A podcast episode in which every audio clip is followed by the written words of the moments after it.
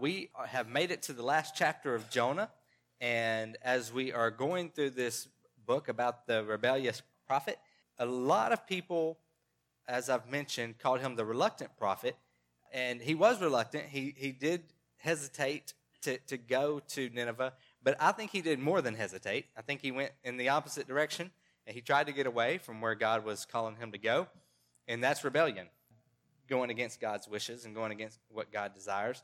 This morning, as we look at Jonah and as we read these verses, we're, we're only going to cover four verses, although we will look back and be reminded of some previous verses in this book. As we look at these verses, I really hope that we can see ourselves through this passage, through the scripture. I think it's just part of our psychology where if if there's something that is confrontational, uh, we don't like to see ourselves in it. And when there's something that is is calling out sin, we would like to think that we're better, that we would not be that way. But I hope that we can be humble this morning, and that as we come to this passage, that each one of us will ask the Lord to search us and see if there's any of this in us, if there's any of Jonah in us. And if you're like me, as we've been studying Jonah, unfortunately, I have seen a lot of Jonah in me. And I pray that this morning, as we're studying this, that God would use His Word to truly convict us, that God would use His Word to truly give us direction, and that it would encourage us and challenge us to be more like Him and less like Jonah. Uh, it's interesting that this might be the best example of how to be as a missionary. And when I say that, I mean be the opposite of Jonah. It, it, we don't want to do things the way Jonah did as a missionary. We're going to talk about that even more next week. But as a Christian, as living our lives for Jesus and loving others, the people around us, we want to make sure that we have the heart of God and not the heart of Jonah in this situation. With that said, uh, we're specifically going to be looking at the selfishness of Jonah. And we've seen that already. But we're going to be look we're going to look at how his selfishness led to bitterness. So therefore for us, our selfishness leads to bitterness. And so we want to make sure that we are examining ourselves this morning to see if there's any selfishness in us. And maybe maybe if if you're like me, you've had moments in your life where you examine yourself and you realize that there's bitterness there. And that different things might have led to that that outcome. And and in this case, I do believe that it's Jonah's selfishness that leads to his bitterness. With that said, I want to remind you that for those of you who may maybe you haven't been here, you don't know the story, that Jonah was a prophet who the word of the Lord came to him and told him to go to this city called Nineveh, and Jonah tried to go in the opposite direction. And God got his attention with a, a, a terrible storm and Jonah was on the sea, so the storm really was something else. And it ended up with, I'm making a very long story. It's actually not that long. It's two pages in my Bible, but I made it long with 15 weeks of sermons. Maybe not that many, but you know my point. Jonah is thrown overboard off this ship, and he is drowning, and he cries out to the Lord, and the Lord is faithful. The Lord hears his cries. The Lord rescues him, and that's chapter two is all about how the Lord rescued him and he rescued him in an unlikely way by a great fish swallowing Jonah. So he was rescued from the storm, but into the belly of the fish. And then, after some time in the fish, and, and after Jonah's prayers and repentance, the fish spit him out. And so he goes to Nineveh and he begins to preach to the people. Now, to show you how God is setting all this up, archaeologists know where Nineveh was. Okay? So my brother uh, one time sent me a an email when he was in Iraq one of those times. And he said, I'm probably the only person who's ever sat on the ruins of Nineveh and watched Spaceballs, the old Mel Brooks film. And so it, we know where Nineveh was. And they have done some archaeological digging there, And one of the things that they found is that the main god that the people of Nineveh worshiped, that they found on stones and everything, was a fish. And so here is Jonah, who was swallowed by a fish. A man shows up smelling all like a fish, telling them to repent or their city would be destroyed. So he got, God got their attention. The people repented. If you remember chapter 3, the people repented. And because of their repentance, the very last verse of chapter 3 says, When God saw what they did, how they turned from their evil way, God relented of the disaster that he had said he would do to them, and he did not do it. You see, some, some prophecies are conditional. Many prophecies actually are conditional, where if this doesn't happen, then this will happen. Or if you do this, then it will lead to this. And so here, Jonah says that this is going to happen, but since the people repent, God relented from what he said he was going to do. And so, as we study Jonah and as we have studied Jonah, there have been several times in my own life where I get to a point where I have to repent, where I have to say, God, forgive me because I've done this or I've, I've disobeyed in this way or whatever the case might be. And this morning, as we're looking at this passage, I pray that if, if this is true for any of us, that we would repent. Maybe because of the hardness of our hearts and how that works sometimes. Um, maybe there has been something that you've been struggling with for a long time, and maybe it's from the past, but you haven't repented of it yet. And if that's the case, then I pray that this morning that you would ask for forgiveness and that you would turn from that sin. So, Jonah chapter 4, verse 1 says this But it displeased it being the fact that the people repented and the Lord relented from the disaster. But it displeased Jonah exceedingly. How many of y'all remember that time where we sent out the missionaries and everybody got saved and they were mad about it? No, this is it. This is the only time. I mean, this makes no sense. This is the opposite of what God would desire. And it seems like if you were a man or a woman of God, that when the people repented, this would be the very thing that you were excited about, that we would praise the Lord about. Why, why do we do what we do when we go tell people about Jesus? Why do we evangelize? Why do we share the gospel, the good news of Jesus with other people? Because we want them to know Him. We want them to know the joy of forgiveness. We want them to know the joy of a relationship with Jesus. We want them to know freedom. We want them to know about eternity. We want them to know about the fact that God has promised that He will make all things new. We want them to know about these things. And here, Jonah goes and he tells them, God is going to destroy your city. And they repent, and God relents. And that seems like great news, except for Jonah, it wasn't. Now, here's what's interesting. Well, I'll get to that. It, it displeased Jonah ex- exceedingly, and he was angry. In fact, if, if you look at the footnotes in some of your Bible, if you go back to the, the Hebrew, it, it's worded in a way where not only did it displease Jonah, not only was he angry about it, but he, was, he felt righteous in his anger. He thought God was wrong. He thought he was right for feeling this way. Let's keep reading, verse 2. And he prayed to the Lord and said, O Lord, is not this what I said when I was yet in my country? That, that is why I made haste to flee to Tarshish. For I knew that you are a gracious God and merciful, slow to anger and abounding in steadfast love and relenting from disaster. I knew you were going to do this. I knew you were going to forgive them. It just doesn't make sense. Unless we start thinking about who Jonah is and think some things we've already mentioned as we preached through Jonah, um, that Jonah was very prejudiced against the Assyrians because they were the enemy of the Israelite people, Jonah's people. We see prejudice and racism in the Bible throughout at different places, and here's an example of it. He, he didn't like these people because they were from a foreign country, they were his enemy. And that's that. Now, I'm very glad to be an American. And lots of people in my family have fought in the military, both my brothers, both my grandfathers. I'm very glad that we live in a country where we have the freedom to meet here and worship here this morning. But I don't care what country someone is from. If I have the opportunity to tell them about the love of Jesus, then I'm going to tell them. And whether they're my friend or foe, if they get saved, I'm going to be excited about it.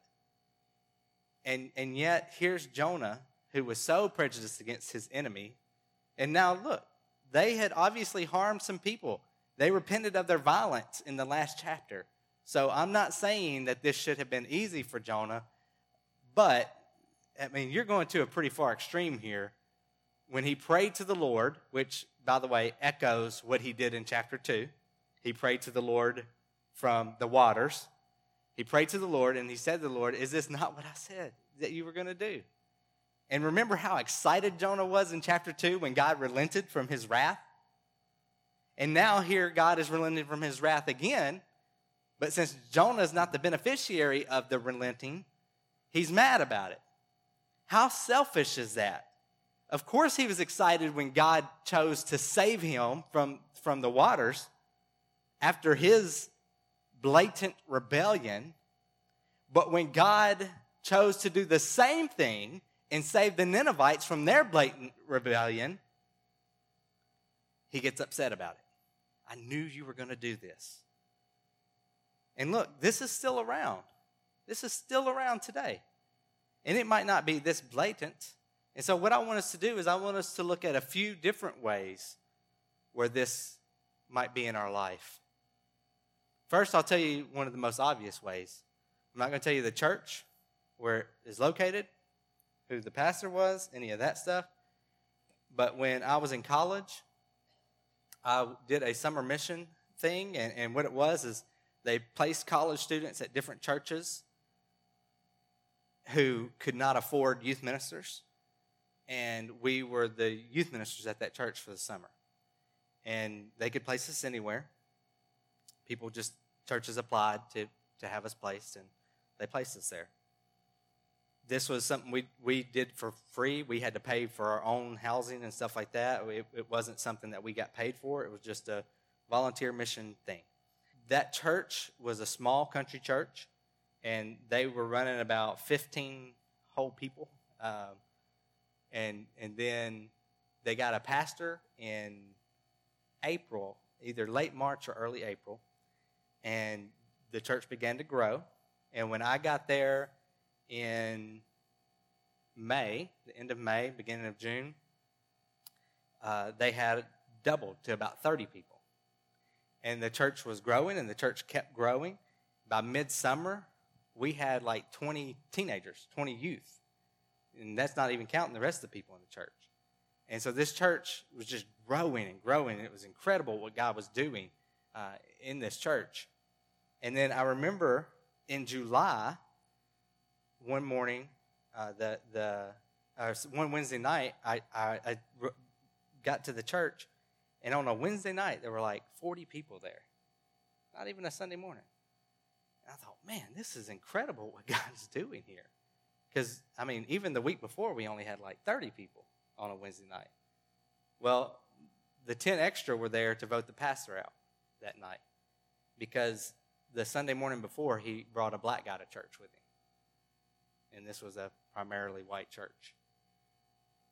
They knew that they picked this specific Wednesday night to do it so soon because they knew that two of the key leaders were out of town. This is a church, by the way. they try to vote the pastor out. They, the people who are saying these things are using language that I will not repeat here, and they were being extremely hateful.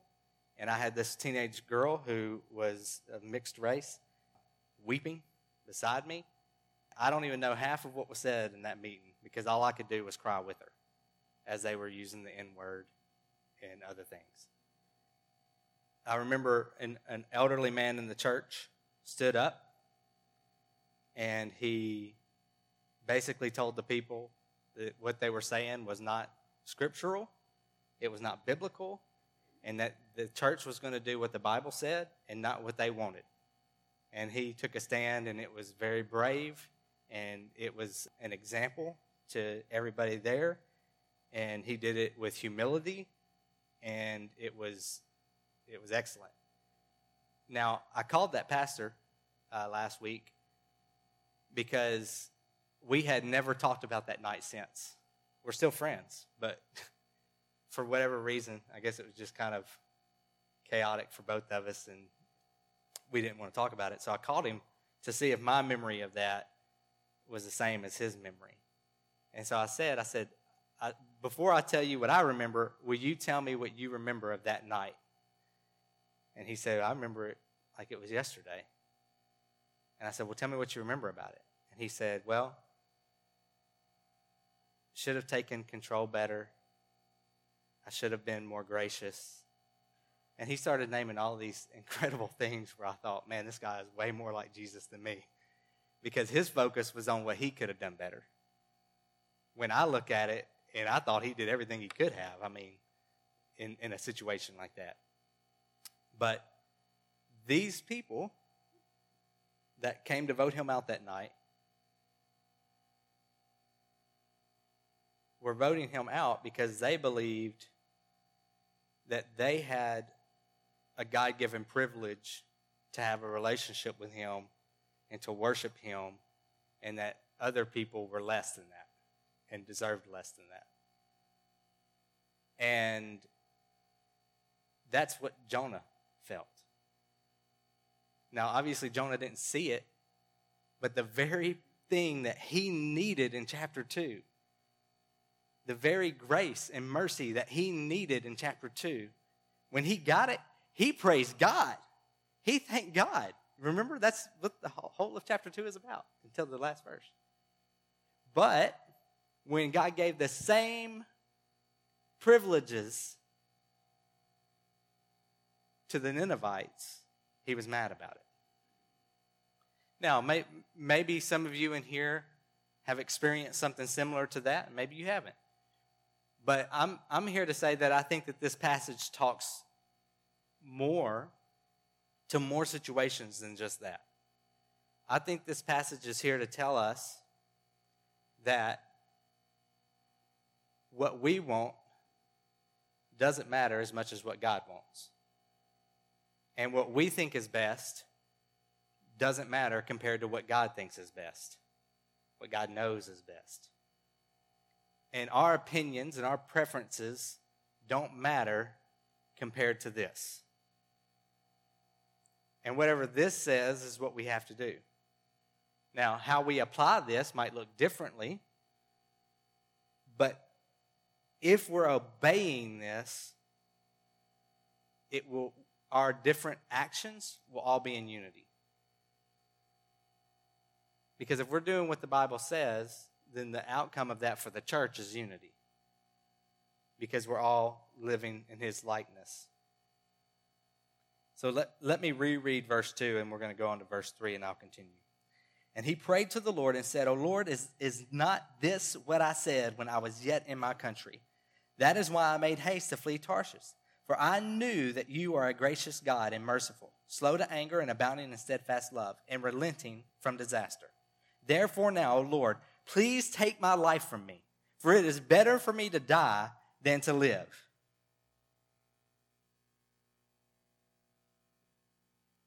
How selfish is Jonah that when he doesn't get his way, his go to preference is death? Well, if I can't, if I can't have it my way, I don't even, what's the point of living? And again, Let's reflect on this. This isn't what was being told to Isaiah or Jeremiah, where you're going to have to preach the gospel and they're not going to listen. He's mad because he preached the gospel, Old Testament version. They listened, they repented, and God relented from his wrath. He's mad because what we desire to happen, if we're desiring what God desires happened. And so I would say that this is the direct result of a man who cared more about what he wanted and cared more about himself than he cared about what God desired, than he cared about an entire city, that he cared about people getting saved, about God sparing people, and them turning to God. They didn't know him, and then they knew him. Here's the irony in all this the people who didn't know God knew to repent. And the prophet of God, who has already repented once, but it call, it, it, his repentance was caused by some very specific circumstances, drowning. Now here he is again, and he doesn't even know that God is right and he is not. Or he knows what's right and he doesn't care. His bitterness, well, his selfishness led to a bitterness that prevented him from wanting what God wanted. And I think that this needs to be a warning to all of us. And I think that as we get older, the temptation for selfishness and bitterness can increase and increase if, if we don't turn that over to the Holy Spirit. Just like any sin can increase. And, and if we're not careful, we can come to a place where we say, I don't care what God wants. This is how things need to be. And that's what that man in that church that I told the testimony about earlier, that's the place where he and his friends that came that night, that's the place that they came to. Where when they were confronted with the truth, they admitted that what they were saying was not biblical. But they still didn't care. They still didn't want that man in their church. And they were just blatant about it. And if we're not careful, maybe we come to a place of hardness of heart where we will say that, where we'll just blatantly say it.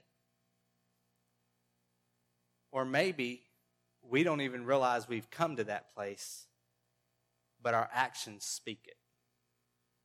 When all we care about is getting our way and what's best for us and how people are treating me and all these things.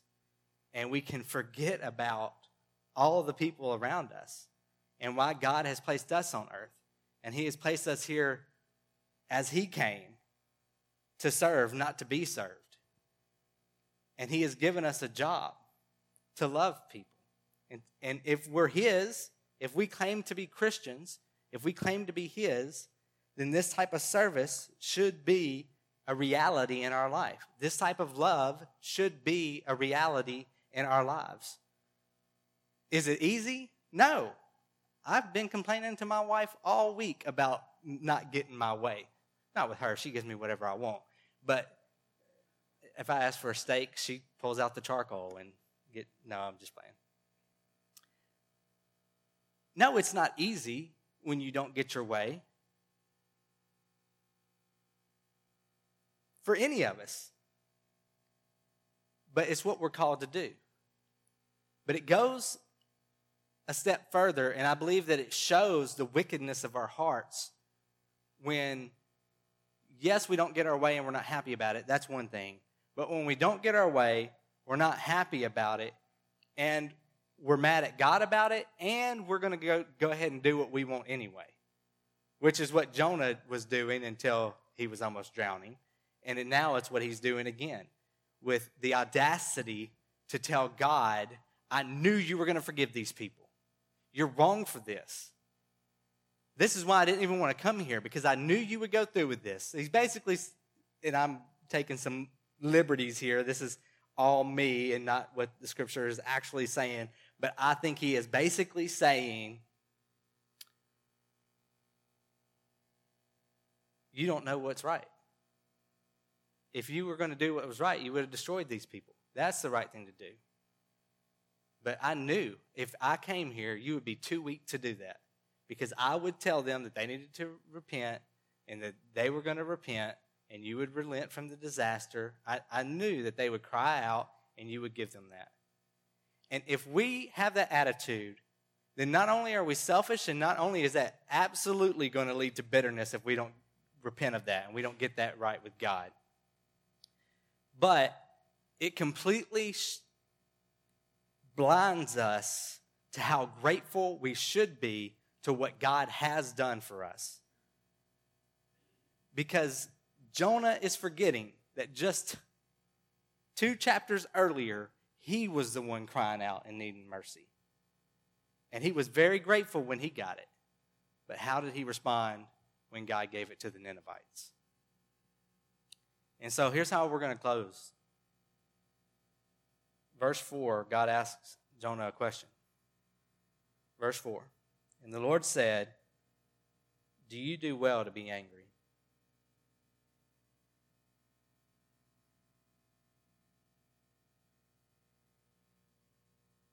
What are we mad about? What are we upset about?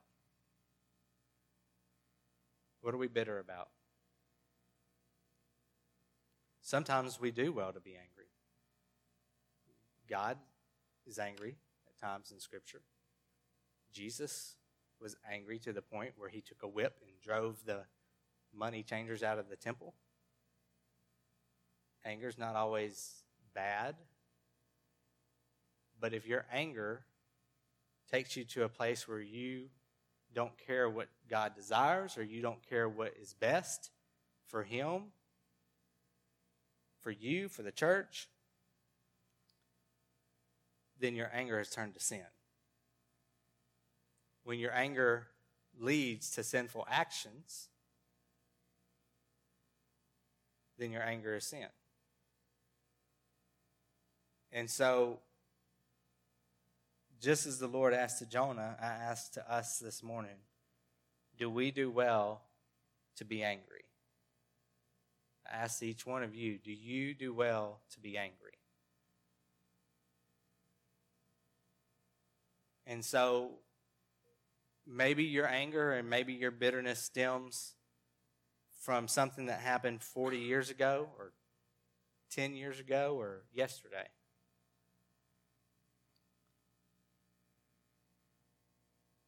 And not only should we repent of our wrongs, but we should pray for the people who have wronged us.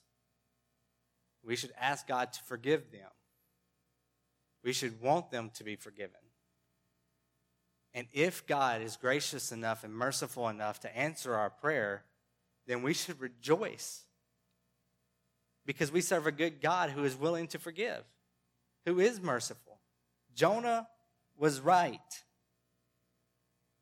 I knew that you are a gracious God and merciful, slow to anger, and abounding in steadfast love, and relenting from disaster. He's right. That is God. And he shouldn't be upset about that. He should be rejoicing about the repentance of Nineveh just as he was of his own repentance in chapter 2. But many times we're so inward focused that we only care about ourselves and about how people treat us and about how things affect us. And when that's all that we can concern ourselves with, and I'm speaking from experience, it blinds us to the needs of the people around us. It blinds us to the purpose of God in His church. Because how can you play your part and live in unity with the rest of the body if you're just focused on yourself. I have no idea. This might be, the worst sermon I've ever preached. I, I don't know. It could be that God is going to use His word in this sermon to challenge and convict hearts to the core. It could be that some of you are going to walk out of here and, and this meant nothing. And some of you maybe are going to walk out of here changed people. But what I know is, is that selfishness leads to bitterness. And bitterness will grow roots that affect everything, every part of our life. And my hope here this morning is, is that if you are a person who is struggling with this, that those roots don't choke out the truth that's being taught here this morning. How you respond is between you and God. Let us pray, and we'll have our invitation. Lord, we love you. And I pray that your word would challenge us this morning. That you would reveal to us any selfishness in us. And that it would convict us. You would convict us. Your word, your Holy Spirit, Lord, that you would make our sin evident. That it would just, we would not be able to walk out of the doors this morning without repenting. Lord, I pray that if we have ever had hatred or dislike for someone like Jonah had for the Ninevites, I pray that we would not only repent to you, but that we would try to make things right with that other person or those people. God, I pray that you would forgive us of our bitterness, that you would forgive us of our selfishness. And God, I, am I'm glad that Jonah was able to come to you and bring his grievance to you, but I'm also glad that you just was you were blunt with him and you asked him, "Do you do well to be angry?" Lord, I pray that as we come to you right now in prayer, as we individually cry out to you or bring our grievances to you, I pray that you would in the same way that you did with Jonah, that you would speak truth to us and that it would be cutting and that we would be able to repent this morning and be forgiven. Lord, I pray that if, there, if we've ever caused division between us and another person, inside the church, outside the church, saved person, lost person, Lord, that you, we would have the love for them that you had for the Ninevites and that you had for Jonah. And that as you extend grace and mercy to us, we would extend grace and mercy to others. We love you. It's in Jesus' name we pray. Amen. Let's stand, and during this time of invitation, if you need to pray, you can pray. If you need to talk with me, I'll, I'll be right down here. If you need to talk with someone else, then do that. If you need to leave and call someone to ask their forgiveness, then do that. You respond and however however God is leading you to respond.